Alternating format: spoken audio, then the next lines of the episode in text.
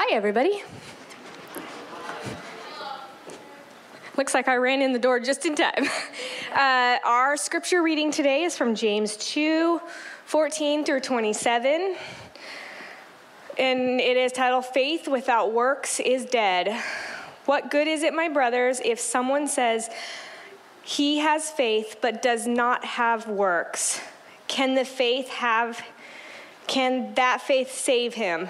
If a brother or sister is poorly clothed and lacking in daily food, and one is one of you says to them, Go in peace, be warmed and filled with giving them the things needed for the body that is good, is that so also faith by itself, if it does not have works, is dead. But someone will say, You have faith, and I have works. Show me your faith apart from your works, and I will show you my faith by my works. You believe that God is one, you do well. Even the demons believe and shudder. Do you want to be shown a foolish person that faith apart from works is useless? Was not Abraham, your father, justified by works when he offered up his own son Isaac on the altar? You see that faith has active has was active along with his works and faith was completed by his works. And the scripture was fulfilled that says Abraham believed God and it was counted to him as righteous. And he was called a friend of God. You see that a person is justified by works and not by faith alone. And in the same way, was not also Rahab, the prostitute, justified by works when she received the messengers and went with them out by another way. For as the body apart from the spirit is dead, so also is faith apart from works alone. Amen. Good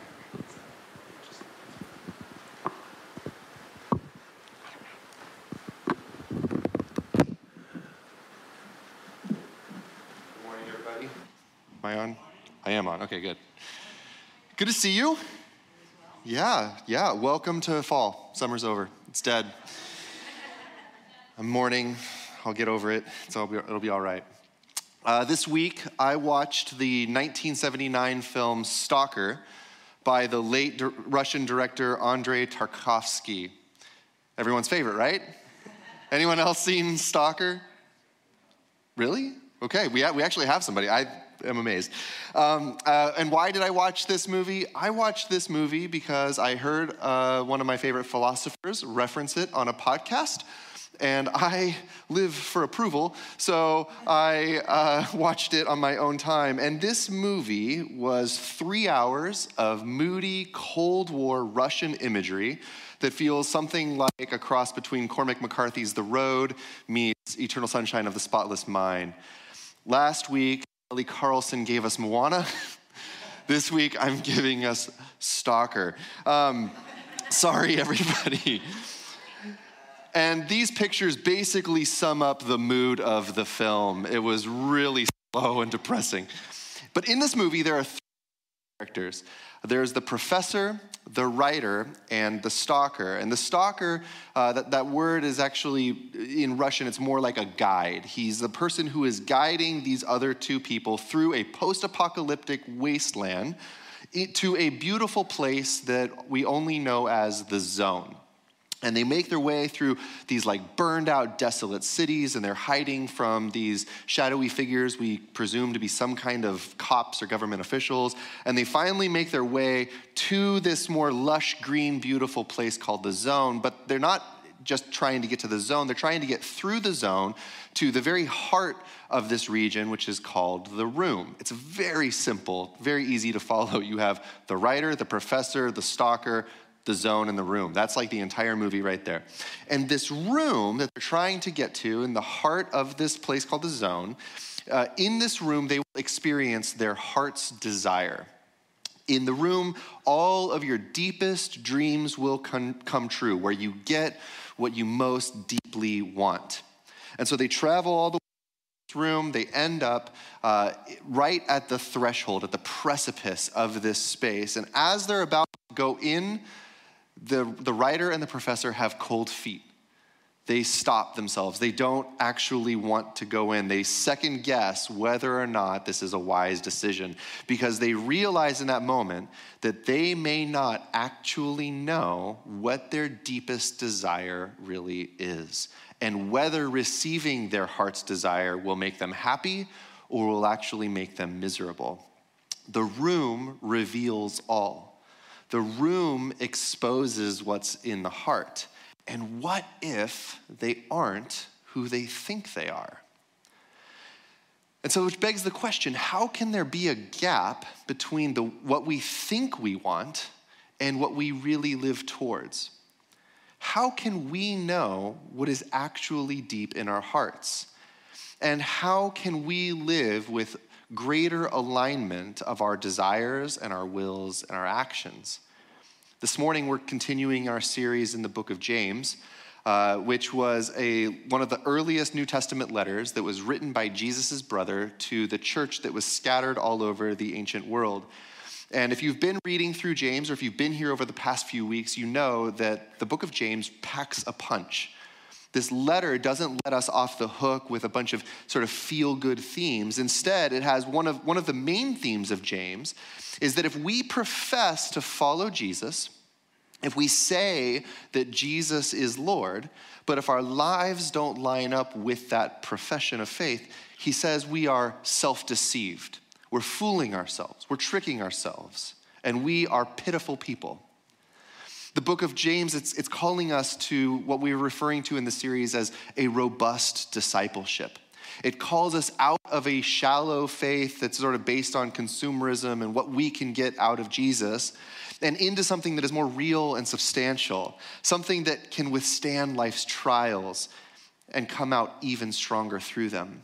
And today's text in James chapter 2, it calls out one of the integrity gaps in our lives, the places where our lifestyle and actions don't actually line up with what we say we believe. Now, this theme, I believe, is actually a very big deal. One of the greatest enemies to the way of Jesus throughout history has been and remains still the massive chasm between how many people live their lives and what they say they believe. We can call it hypocrisy, you can call it moral failure, you can call it hidden sin. But one of the strongest forces that leads people away from faith or into what we commonly call today deconstruction is this gap. And, for, and if we're honest with ourselves, this gap exists in every single one of us. I'm going to have a lot of uh, philosophy quotes this morning. Does that sound okay? Right on. Okay, this one's a long one. Buckle up. Here we go. Dallas Willard, predictably, wrote this in his book, The Divine Conspiracy. He says, Non discipleship is the elephant in the church. It is not the much discussed moral failures, financial abuses, or the amazing general similarity between Christians and non Christians. These are only effects of the underlying problem. The fundamental negative reality among Christian believers now is their failure to be constantly learning how to live their lives in the kingdom among us. And it is an accepted reality. It is now understood to be part of the good news that one does not have to be a life student of Jesus in order to be a Christian and receive forgiveness of sins. This gives a precise meaning to the phrase cheap grace, though it would be better described as costly faith, faithlessness. If we, we often speak of people not living up to their faith. But the cases in which we say this are not really cases of people behaving otherwise than they believe. They are cases in which genuine beliefs are made obvious by what people do. We always live up to our beliefs, or down to them, as the case may be. Nothing else is possible. It is the nature of belief, and the reason why clergy and others have to invest so much effort into getting people to do things is that they are working against the actual beliefs of the people they are trying to lead. Let me read that last paragraph one more time. we always live up to our beliefs or down to them, as the case may be. Nothing else is possible. It is the nature of belief. And the reason why clergy or churches and others have to invest so much effort into getting people to do things is that they are working against the actual beliefs of the people they are trying to lead. We all live what we believe. We can't do anything else. We can't help but live what is really in our hearts. And sometimes we have moments where we get glimpses of what's really in there. There are moments in our lives that bring us to the sudden realization of what's really deep in our guts. And here in James chapter 2, James is walking us to the threshold again, asking us to consider whether what we really want, what we really desire deep down, is in fact what we say or think that we want. Throughout the Bible, there's a consistent theme that the heart, you know, like we live in a world where we talk all about how you should follow your heart, just follow your heart. But the Bible says that the heart is actually extremely unreliable. In fact, the Bible says that the heart is prone to deceive us. Look at what the prophet Jeremiah writes. He says, This is what the Lord says Cursed is the one who trusts in man, who draws strength from mere flesh, and whose heart turns away from the Lord. That person will be like a bush in the, in the wastelands. They will not see prosperity when it comes. They will dwell in the parched places of the desert, in a salt land where no one lives. But blessed is the one who trusts in the Lord.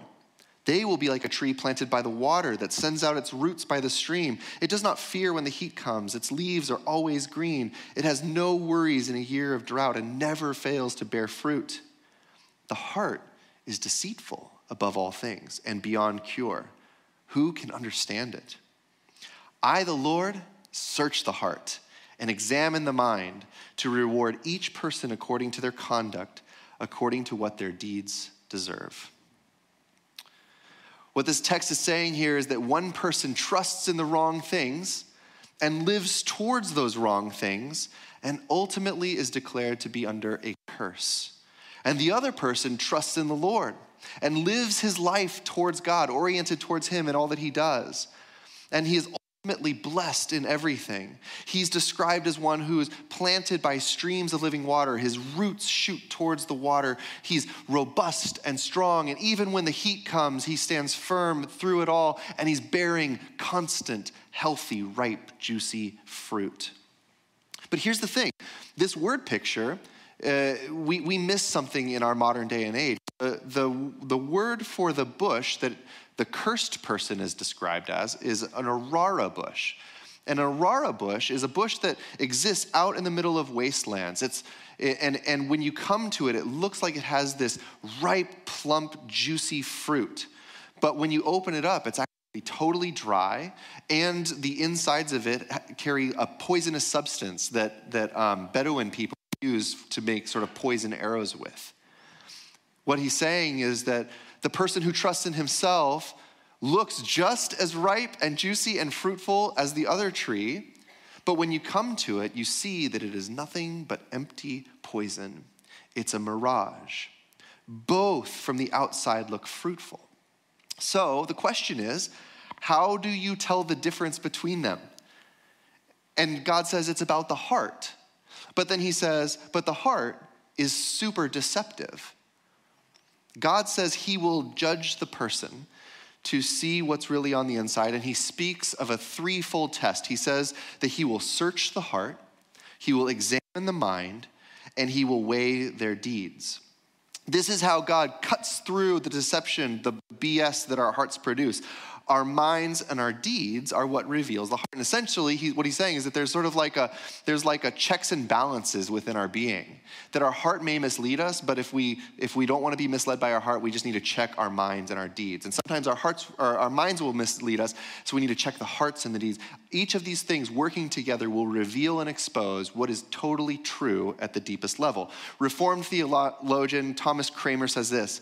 He says, "What the heart loves." The will chooses and the mind justifies.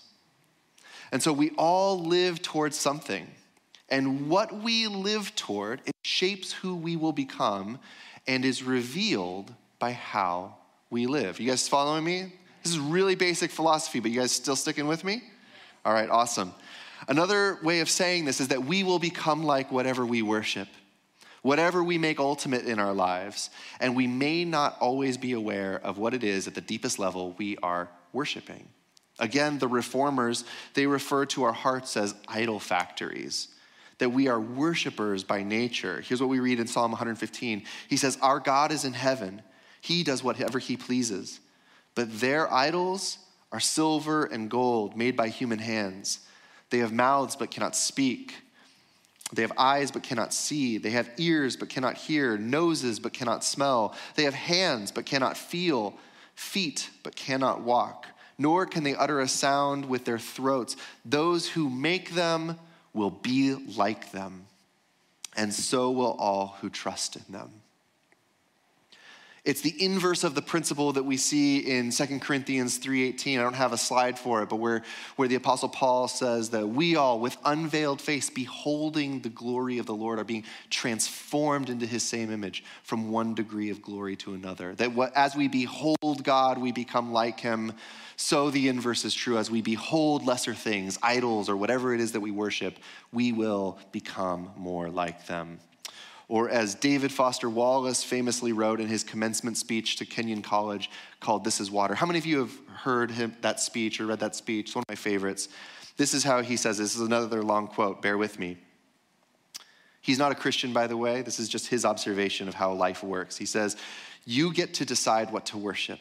Because here's something else that's weird but true. In the day to day trenches of adult life, there is actually no such thing as atheism. There is no such thing as not worshiping. Everybody worships. The only choice we get is what to worship. And the compelling reason for maybe choosing some sort of God or spiritual type thing to worship, be it JC or Allah, be it Yahweh or the Wiccan mother goddess or the Four Noble Truths, or some inviolable set of ethical principles, is that pretty much anything else you worship will eat you alive. If you worship money and things, if they are where you tap real meaning in life, then you will never have enough, never feel you have enough. It's the truth. Worship your body and beauty and sexual allure, and you will always feel ugly. And when time and age start showing, you will die a million deaths before they finally grieve you. On one level, we all know this stuff already. It's been codified as myths, proverbs, cliches, epigrams, parables, the skeleton of every great story. The whole trick is keeping the truth up front in daily consciousness. Worship power, you will end up feeling weak and afraid, and you will need ever more power over others to numb you to your own fear. Worship your intellect, being seen as smart, you will end up feeling stupid, a fraud, always on the verge of being found out. But the insidious thing about these forms of worship is not that they're evil or sinful, it's that they're unconscious. They are our default settings. They're the kind of worship you just gradually slip into day after day, getting more and more selective about what you see and how you measure value without ever being fully aware that that's what you're doing. Isn't that amazing? Here's the thing nobody wakes up in the morning and says, My aim is to consume. I know it will make me happy. I just need more stuff. That will make me happy. But many of us in this room wake up with a subconscious thing in the very deep recesses of our souls that believe, even though not consciously believe it, subconsciously believe that maybe just this other thing will in fact fill that void in my life. Or that career promotion, or that sexual partner, or a hundred other things. What you worship will determine who you become. And if we worship wrong thing, it will eat you alive. And the problem is that our beliefs, like our deepest beliefs, are buried under the surface. So the challenge of our discipleship is ultimately one of alignment. It's about aligning our hearts with our will and our mind. It's about daily shrinking the gap between what we say we believe and what we really live towards.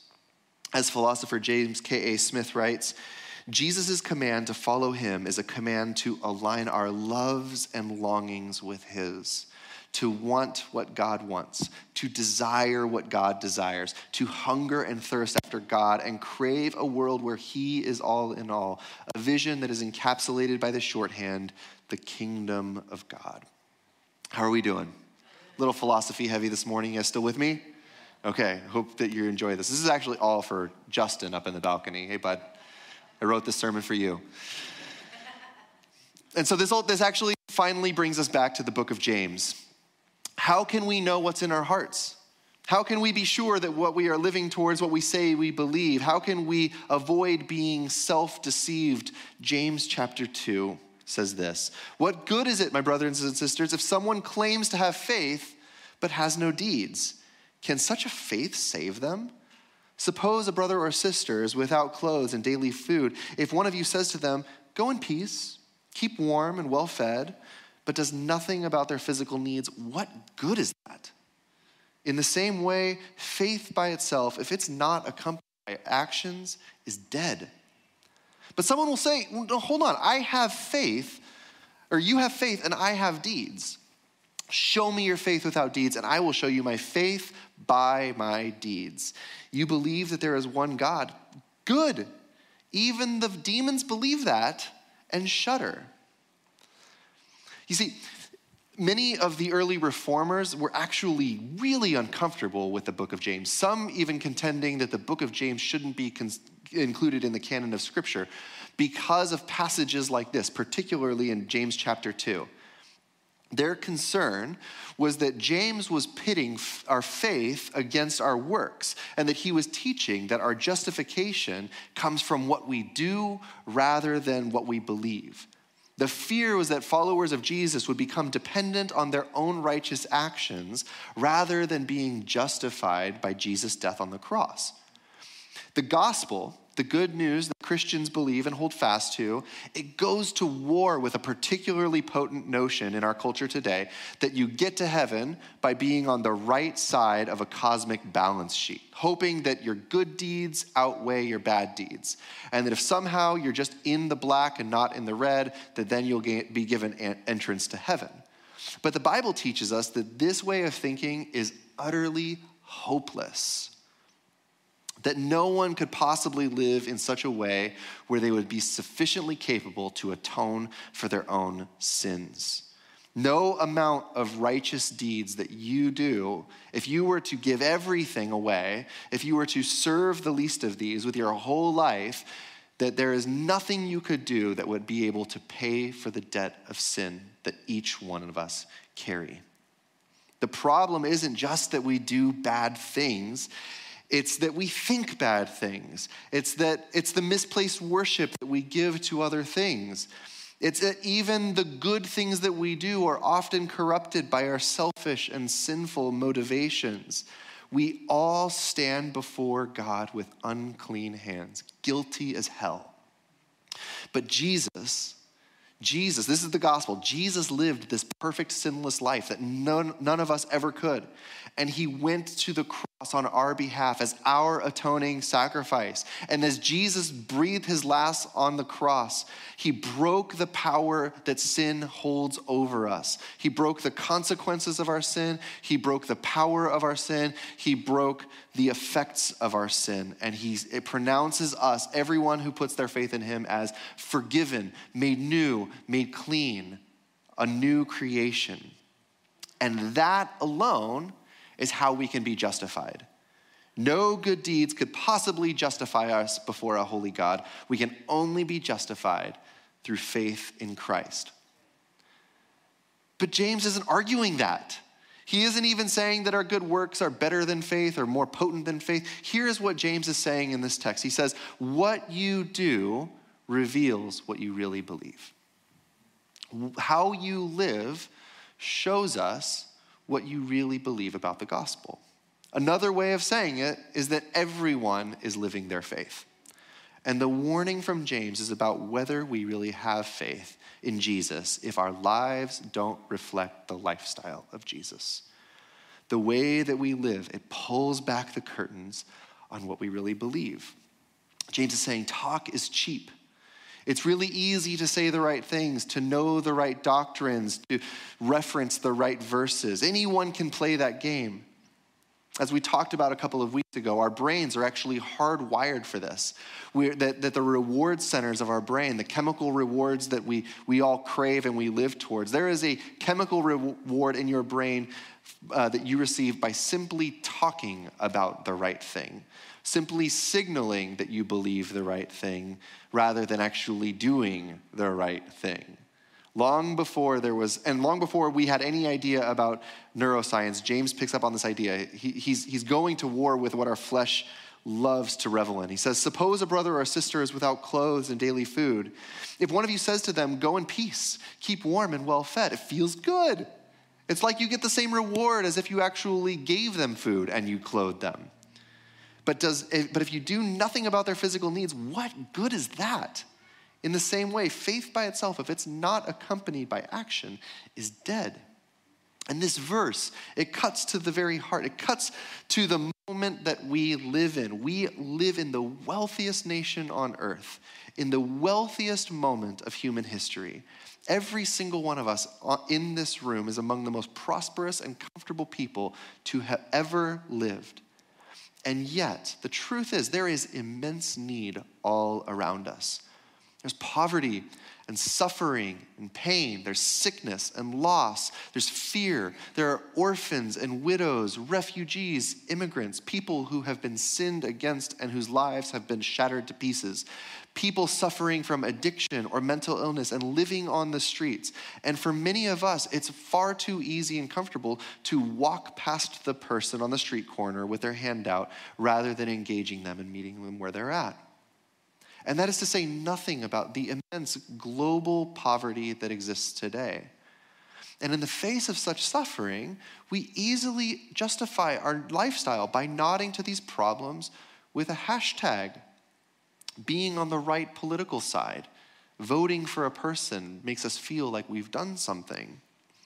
Or we shrug our shoulders and we casually quote Jesus when he said, The poor you will always have with you, as an excuse for why these problems are permitted to continue. And here's the, the thing, friends I'm not speaking as someone who has my act together on this. I am in the exact, if you are feeling a little bit of weight of conviction right now, it's because I'm just sharing my conviction with you. This is the stuff that God's been speaking to me about all week. I'm convicted and troubled by James calling out cheap talk. I can talk with the best of them. I'm good at it. I do it for a living. But pulling out my wallet or making time for the poor, even the poor in the church, James references these people as brothers and sisters. That's really costly. And it reveals the, something about the state of my faith, at least something about it. It reveals that Jesus can be the Lord of my quiet time, my morning devotional where I open my Bible and have a cup of coffee that He can be the Lord of my working hours or how I parent or my marriage. But the truth is that He's not always the Lord of my time. He's not always, in fact, the Lord of my wallet. In the Middle Ages, uh, during the time of the Crusades, a really, really dark time for the church, um, there was a common practice among the soldiers that would be getting ready to be deployed out to the Middle East. Uh, before they would go, they would all be baptized and um, because they needed to get their sins forgiven just in case they died on the battlefield. And so what they would do is that they would go into the waters and they would be holding their sword, and they would hold their sword in their right hand. And as they were being baptized, they would be totally immersed everywhere except for their hand that held their sword. Because they knew that they needed to be totally transformed, but that that transformation might have something to do with how they love their brothers or the atrocious acts that they were about to, to commit down in the battlefield. Uh, I'm not trying to make some big statement uh, about, about a position there. I'm just saying that the action that they were taking was Jesus, you can have all of me except for this. And this is something that we laugh at the idea of, except that for many of us, that's how we live our lives. Jesus, you can have all of me except for my sexuality or for this or except for this relationship. Jesus, you can have my Sunday mornings and you can have my Thursday night at life group, but my career I got to do stuff to get ahead. And James would say that the problem isn't with the specific sin that we are holding on to. He says the problem is that holding on to this specific sin is revealing something about how you believe God is. It reveals what you really put your faith in. Dallas Willard again writes, writes this in the Renovations of the Heart. He says, We don't believe something merely by saying we believe it or when we believe it, or, or sorry, we don't believe something by merely saying we believe it, or even when we believe it that we believe it. Sorry, I messed that up. We believe something when we act as if it were true. You don't believe something because you nod to it.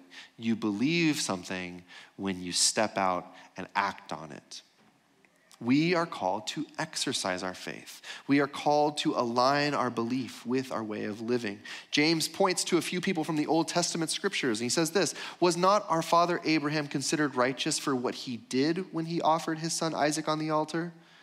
You see that his faith and his actions were working together, and his faith was made complete by what he did. And the scripture was fulfilled that says, Abraham believed God, and it was credited to him as righteousness. And he was called God's friend. You see that a person is considered righteous by what they do and not by faith alone.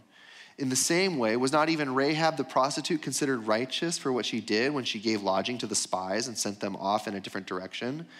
As the body without the spirit is dead, so faith without deeds is dead.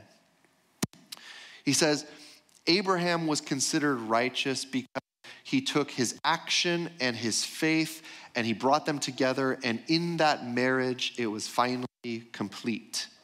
He was considered righteous because of the way his belief governed his life, that he worked out his faith by taking real risk and trusting God. And in trusting God, he discovered more of who God is and was discovered to be God's friend. And similarly, Rahab had a terrible resume.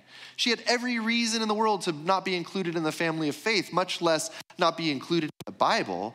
She was a prostitute. She was an outsider from God's covenant community. She had nothing to do with God's people, and yet she acted in faith. She lived out a hope that Yahweh would care for her and save her. For these two, their faith isn't a theory, it isn't a curiosity to study. Their belief in God was life and death. Their whole life flowed from their faith in who God is. And as if, and in the same way, if, your if your body is split from your spirit, you die. If you split your faith from your works, your faith will wither and die. My friends, this is all about living a whole life. It's all about aligning our lives with our beliefs.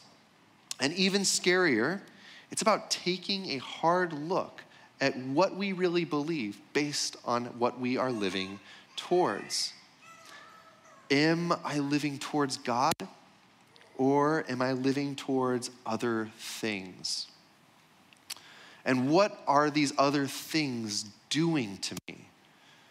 If I'm honest with myself, is sex or power or pleasure or success or image or possessions or comfort or self righteousness or politics or service or activism?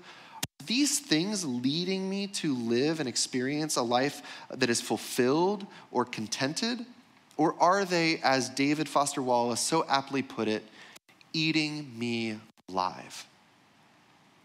St. Augustine wrote about how we live as pilgrims on a journey looking for the home that we were created for. He famously penned these words. He says, You have made us for yourself, and our hearts are restless till they find their rest in you. Augustine is saying that there's really only one that we can worship and find the blessing and the contentment, the, the rest that our souls long for. And that everything else in this life will leave us wanting. You see, unlike what David Foster Wallace wrote, we contend that it does really matter who we worship. You see, God our Father doesn't eat us alive, He sets a table for us. We give ourselves to the God who gave himself. God doesn't stand off at a distance, giving commands and expecting us to merely do his bidding.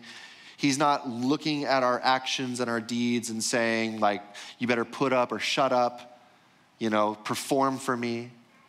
Instead, when we are at our worst, he is the one who acts by giving himself as a sacrifice for, for us. God doesn't demand our good deeds, saying, Go fix the brokenness of the world and the pain, everything that your sin caused. This is on you. Go figure out how to do it yourself. Instead, God rolls up his sleeves. He gives himself in Christ to take on the evil and brokenness of the world. And the truth that we read in the scripture is that as we worship this self giving God, we will become like him. Our faith in the one who gave everything for us will transform us into the same image as those who give ourselves away.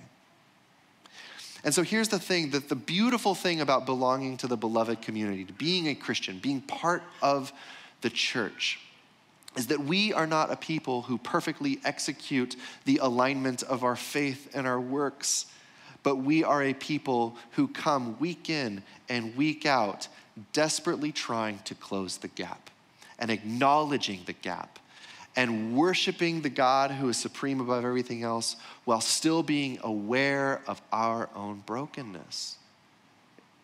It's good to be a Christian. It's good to be in this space if you leave here this morning feeling dejected and broken and without hope, my friend, you didn't hear me right. The gospel is that we are all in that space, and Jesus is the one that closed the gap by his shed blood. So, who are you worshiping? And what is your life revealing about what you believe? God extends an invitation to every single one of us. And the invitation is not do better, be better. The invitation is come, follow me.